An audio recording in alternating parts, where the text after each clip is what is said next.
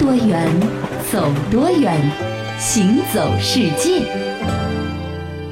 行走世界，各位新年好，我是一轮。新年好，我是贾云。贾老师，我觉得我今天真是穿太少了，真的，这个零下几度的温度啊，你到了北京怎么能穿这么一点？不过我觉得我还挺兴奋的啊，哎，第二次来北京，一生当中啊，啊不是一生当中，没说到目前为止，到目前为止啊，第二次来北京是给我的感觉呢，没有想象中空气那么糟，嗯，还好，可能是因为下了雪的缘故啊。哎，你知道这个到了北京啊，我们到了冬天一定要看这个雪景，嗯、而这个雪景啊，最好的地方一定是在故宫里面看雪景。我知道啊，因为那个地方这个积雪人家不会去铲，因为一铲就碰坏文物了嘛。呃，另外一个问题呢，就是说到了这个下雪的时候呢，更能够体现出故宫这样的一座神秘宫殿的那种另类的美。所以今天咱们第一站的话，赶快就去故宫看看，会不会要排很长的队？哎。哎，一轮，你看今天故宫啊，人还算不是很多，我们的这个观赏效果应该还不错啊，对不对？嗯，就是有点冷。那没办法，这么空旷，以后得带两件羽绒背心来，对不对？不过我觉得到了故宫之后啊，嗯、人的感觉啊，瞬间就有一种气场笼罩，底气就来了。哎，就是一种帝王之气向你扑面袭来。哎，别啰嗦，咱们赶紧去看一看，到底有什么东西值得我们来观赏的。哎，我觉得那个地方人好像少一点，少一点，没什么人排队啊。要不咱们先去吧？哎，先去看看好吧？好。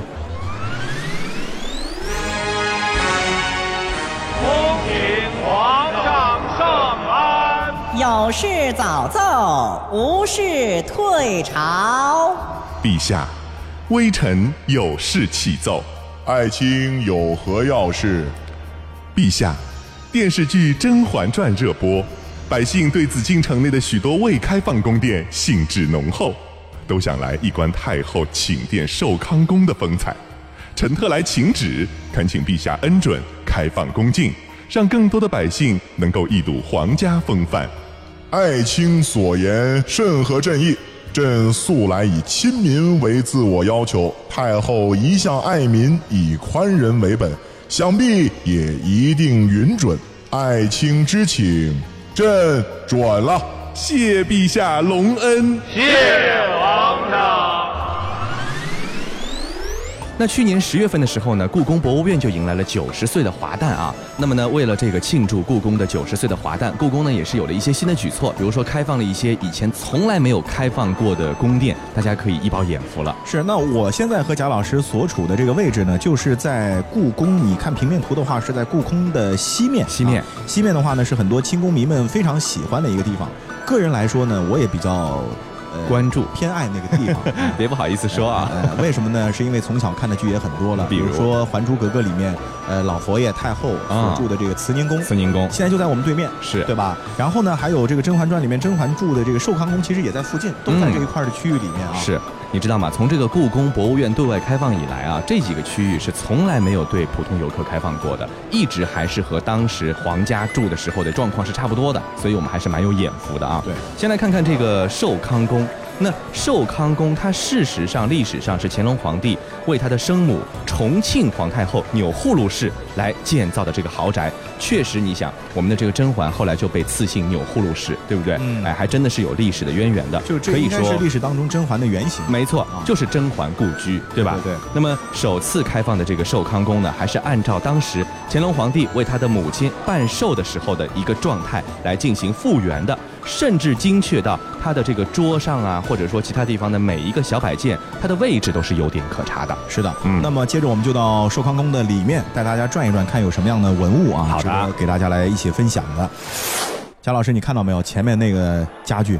这什么材料做的这么大？嗯，这个木头啊，非常的名贵。嗯，在原先就是咱们以前古代的时候啊，明朝、清朝的时候，只有达官显贵和皇家子弟才能够有机会享用这样的材料。嗯，哎，非常的贵重。那现在基本上已经没有人拿这种木头做家具，就是因为这个木头基本上已经快濒临绝迹了。哦，是什么木头？黄花梨。黄花梨这东西贵啊！是我上次看到有黄花梨做的那个手上戴的手串就已经价值连城了，别说这个这么大的一个家具，对不对？没错，而且黄花梨的它的这个纹饰啊，也非常的有、嗯、有魅力啊，有点像呃老虎的花纹，嗯、然后呢又给人感觉是很贵气。嗯、所以说呢，一般达官显贵呃皇家就特别爱用这样的家具。嗯、那我们现在看看到的这个黄花梨为什么要给大家来着重的介绍一下呢？是因为啊啊，它应该是属于非常非常大的一套家具了。嗯、啊，两组的立柜高二米九。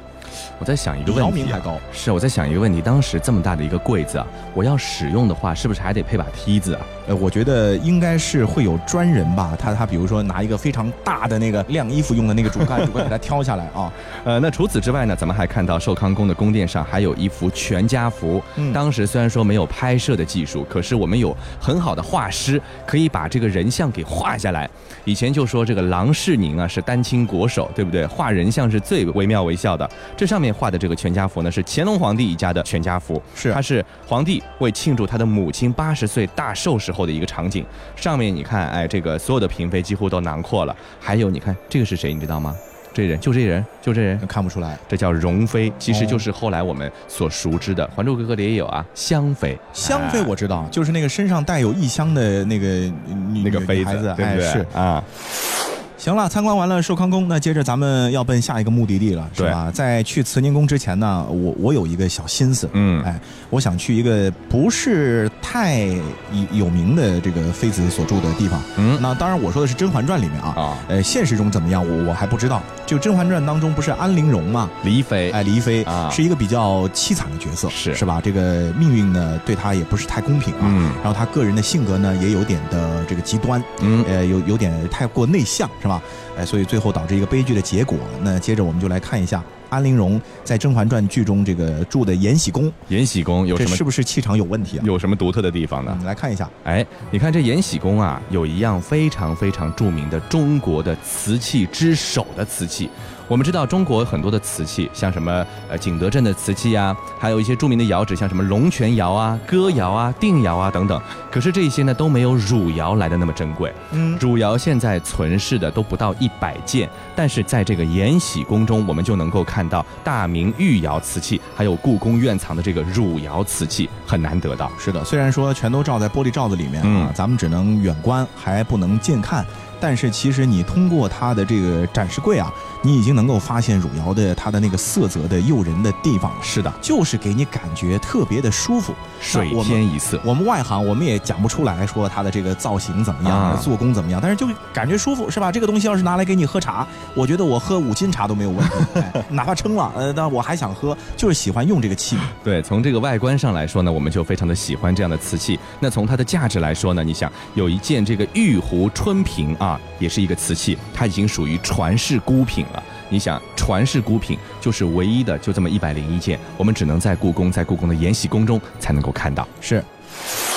那参观完了延禧宫之后呢，接着我们就一定是要去今天最后要登场的这个主角，是吧？慈宁宫，传说中太后居住的地方。是这个慈宁宫啊，我们一开始的时候呢，呃，在周围转了一圈，因为人特别多，慈宁宫也是一个大宫嘛，是吧？然后呢，接着我们进去来看一下慈宁宫里面，呃，究竟新开放有什么新鲜的地方？嗯。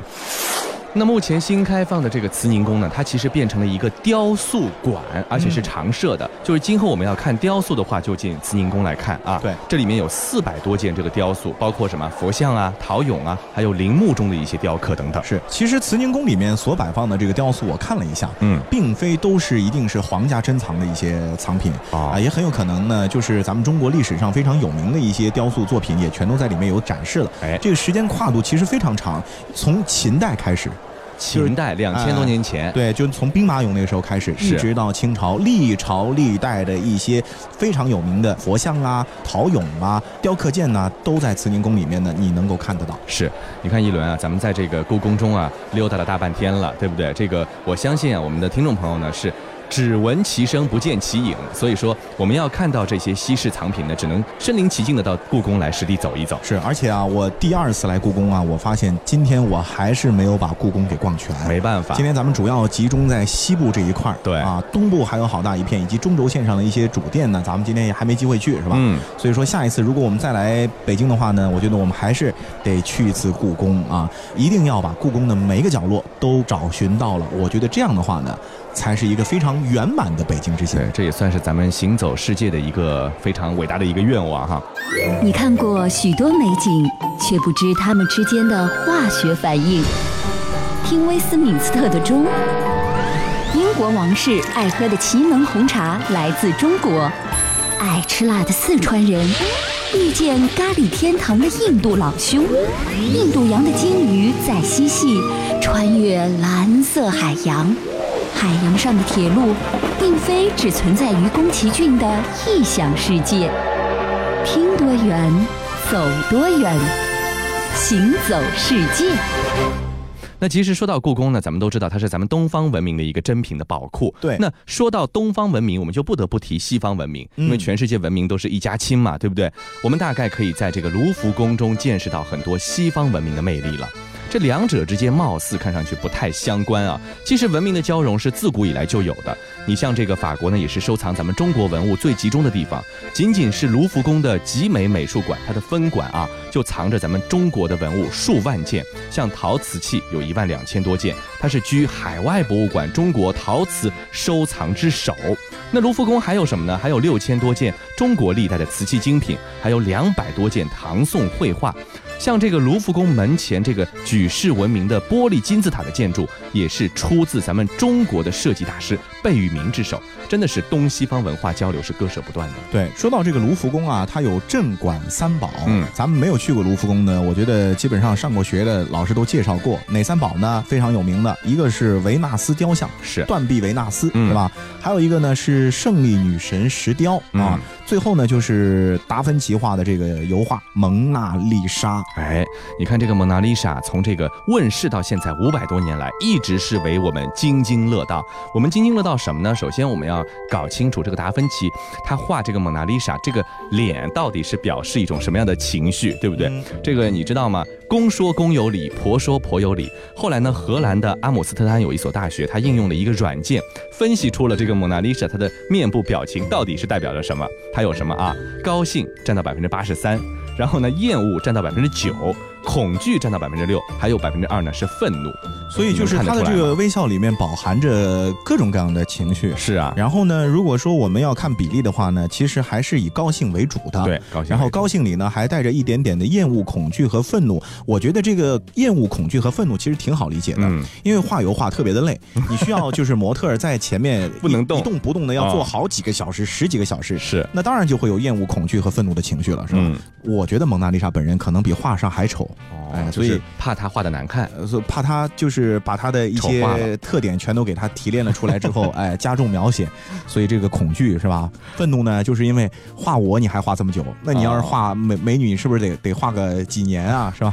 这不管怎么样，一轮刚才的这个想象也是只停留在我们看到这幅画以后的一个联想，对吧？嗯，那么至于坐在这个达芬奇面前给他画画的这个人到底是谁，到目前为止还没有一个定论啊。呃，这个原型呢，很多的研究者也是花了很大的精力、很多的时间去研究它。你比如说，二零一二年的时候，意大利有一位考古学家就说找到了疑似修女丽莎·盖拉尔迪尼的这个遗骨，说这个她就是蒙娜丽莎的原型。不过呢，后来呢，他这个说法呢又被二零一四年时候的一个研究推翻了。二零一四年的时候呢，研究人员对这个十六世纪意大利佛罗伦萨的一位贵族妇女的骨骼 D N A 进行了测试，表明她就是蒙娜丽莎作品中的原型模特。到了二零一四年，更加离奇的事情发生了。根据意大利的一位史学家的研究发现啊，说这个达芬奇的生母啊，她就是旷世名画《蒙娜丽莎》的画中人，画的是她妈妈。哦，后来还发现说，很有可能他的妈妈来自中国，因为后面的这个风景啊，看上去和中国当时的风景特别的相似。是，反正我觉得蒙娜丽莎长得她不是典型的欧洲人的脸，嗯啊，那至于跟中国有没有关系，那还得继续去研究。是，其实我觉得大家最终，就算你研究出来了蒙娜丽莎是谁，也不影响这幅画的它的知名度。没错，其实主要的还是达芬奇的这位伟大的画坛巨匠，嗯，嗯他传献给我们的艺术艺术手段啊，嗯，这个是比较主要的。对，那么其实说到达芬奇，我们知道他的第一身份是画家嘛，是对吧？但是其实除了画画之外，达芬奇还有很多领域的天赋，也是让人感到很赞叹不已的。嗯，你看，他除了是画家之外，他还有好多的身份啊：天文学家、发明家、建筑工程师。此外，他还擅长什么？你看，他还擅长雕刻，擅长音乐。擅长这个数学、生理、物理、地质等等多种科学。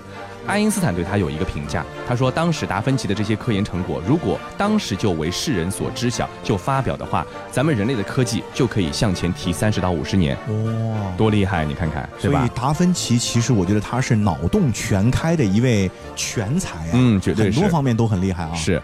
那后来很多人呢，以这个达芬奇为原型，或者以他的画为原型，创造了很多很多的这个文学作品也好，艺术作品也好等等。你就像在这个二零零三年啊出的这本长篇小说，美国作家丹布朗写的，叫《达芬奇密码》，这个很多人都看过，对不对？也是一本畅销书啊。后来呢，还被改编成了电影，我也去看过。不过这部电影的评价却不是很高，只有六点九分在豆瓣上啊，是说明大家对这个电影本身呢不是特别的认可。我觉得这个电影呢，其实拍的呢倒还可以，嗯，关键问题是呢，它有。有点，嗯，我觉得太故弄玄虚，就给人太荒诞了，是吧？好像好像你必须智商达到他们那个水准，你才看得懂一样。是，所以很多人可能看了大概十五分钟、二十分钟开始就想睡觉了，对啊，就有点不利于正常人的这种思维。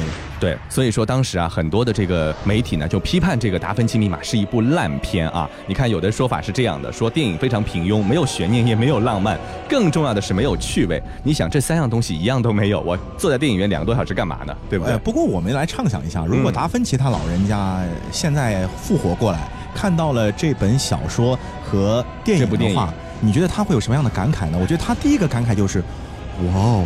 你们把我说的这么神奇，我自己都没有想到哎，就是你们都多想了，对不对？都想多了啊。嗯、但是我觉得达芬奇其实，我觉得它代表的是一种符号，对吧？嗯、它其实是一种象征，倒也不一定说非得是达芬奇。呃，其实就是大家以达芬奇来向文艺复兴时期来致敬。嗯。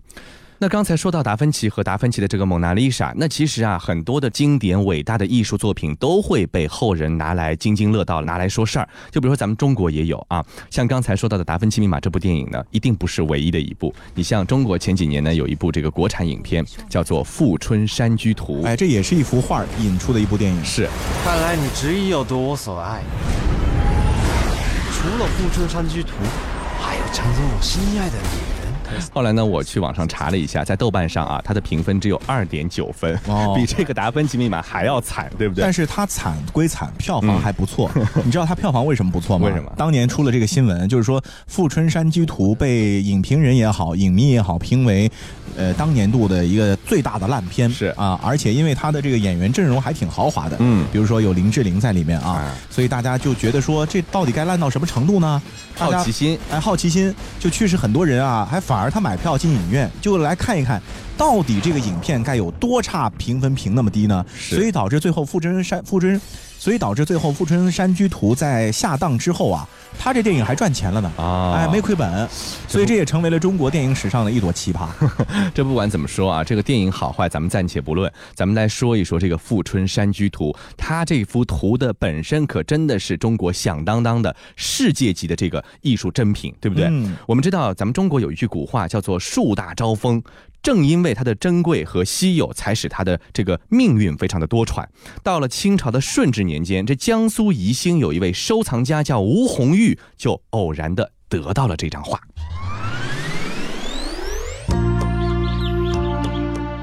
父亲，又在赏画呢。这黄公望先生的《富春山居图》啊，真的精品中的精品啊，百看不厌。只要一看到此画，为父便百病全消，烦恼全解啊！父亲，这画自元代问世以来，经过多人之手，如今世间仍然不乏想要重金求得此画之人。能为父亲所收藏，实在乃是祖上福荫庇佑，实乃父亲之幸，家门之幸啊！哎，想当年大画家沈周、董其昌都藏有此画，后来也都没有留住。虽然今日为父拥有此画，可为父一旦百年之后想要见到此画，可谓是难上加难喽。每每想到此处，为父心中便忧心忡忡啊。顺治七年，公元一六五零年。吴红玉大限已尽，父亲，儿把《富春山居图》拿来了，您再看一眼再走吧。儿啊！烧，烧了他！什么？父亲？烧，烧了他！这话烧了就完了，咱们都成了罪人了，赶紧用这种话把他给换出来。哎，好好好。吴红玉的侄子吴静安在关键时刻用另一轴画替换了《富春山居图》，在最后关头救下了这幅传世名画。可画儿虽然被救下来了，却在中间烧出了几个连珠洞，断为一大一小两段。此画起手一段已经烧去，所幸存者也是火痕斑斑了。从此，稀世国宝《富春山居图》一分为二。那虽然说啊，因为吴老先生的离世，《富春山居图》呢险些是被烧毁了，是啊，好在呢他还是保存了下来，虽然说一分为二了啊。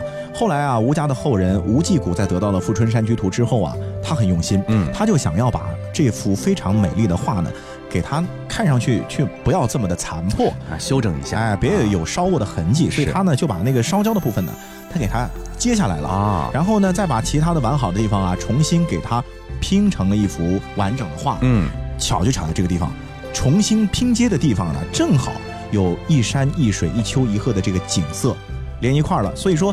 你后来再去看这个现在的《富春山居图》啊，不细看压根儿看不出来，这当中其实是拼接过了，哎，对啊，看上去还是像一幅完整的画一样。对，一轮刚才说到的呢是这个前面那一段啊，这个比较短的那一段，后来这部分呢被称之为剩山图，嗯、就是剩下的那些山的图，哎、对不对？那么保留了它主体内容的另外一段呢，哎，就是比较长的那一段呢，我们就称之为无用诗卷，就是长短两部分有两个不同的名称，哎，来方便我们后人呢去辨别它。那不管怎么说，后来呢这个长和短的两部分呢都是身首异处了啊，非常的让人觉得很难过。后来几经波折呢，长的那部分就是这个无用诗卷呢来到了台湾，现在呢收藏在这个台北故宫博物院，而短的那部分呢留在了大陆，现在呢收藏在浙江省博物馆。那最后啊，在二零一一年，经过海峡两岸各界的努力啊，浙江省博物馆馆藏的《富春山居图》《圣山图》和台北故宫博物院馆藏的《富春山居图》无用诗卷在分隔了三百六十年之后，终于是重新相逢，合璧展出，也是咱们中华民族的一大盛事。是，当时呢也是这个文化界的一个非常非常重要的一个历史事件了啊。到目前为止呢，大家还是对这次的合璧展出呢是津津乐道的。今天咱们这一段旅程啊，从故宫出发，嗯，然后呢一路到了卢浮宫啊，然后看了蒙娜丽莎，最后呢又去到了台北故宫和浙江博物馆，嗯，啊，在《富春山居图》呢也算是画上了一个圆满的句号了，是吧？嗯、由中国开始，由中国结束啊。故宫呢是建筑界的咱们中华文明的瑰宝，嗯，《富春山居图》呢是绘画界的国宝。一头一尾两相呼应。是，如果呢你还想继续和一轮和贾云呢一起来行走世界的话呢，那就继续关注我们的节目，接下来我们有更精彩的内容等待大家。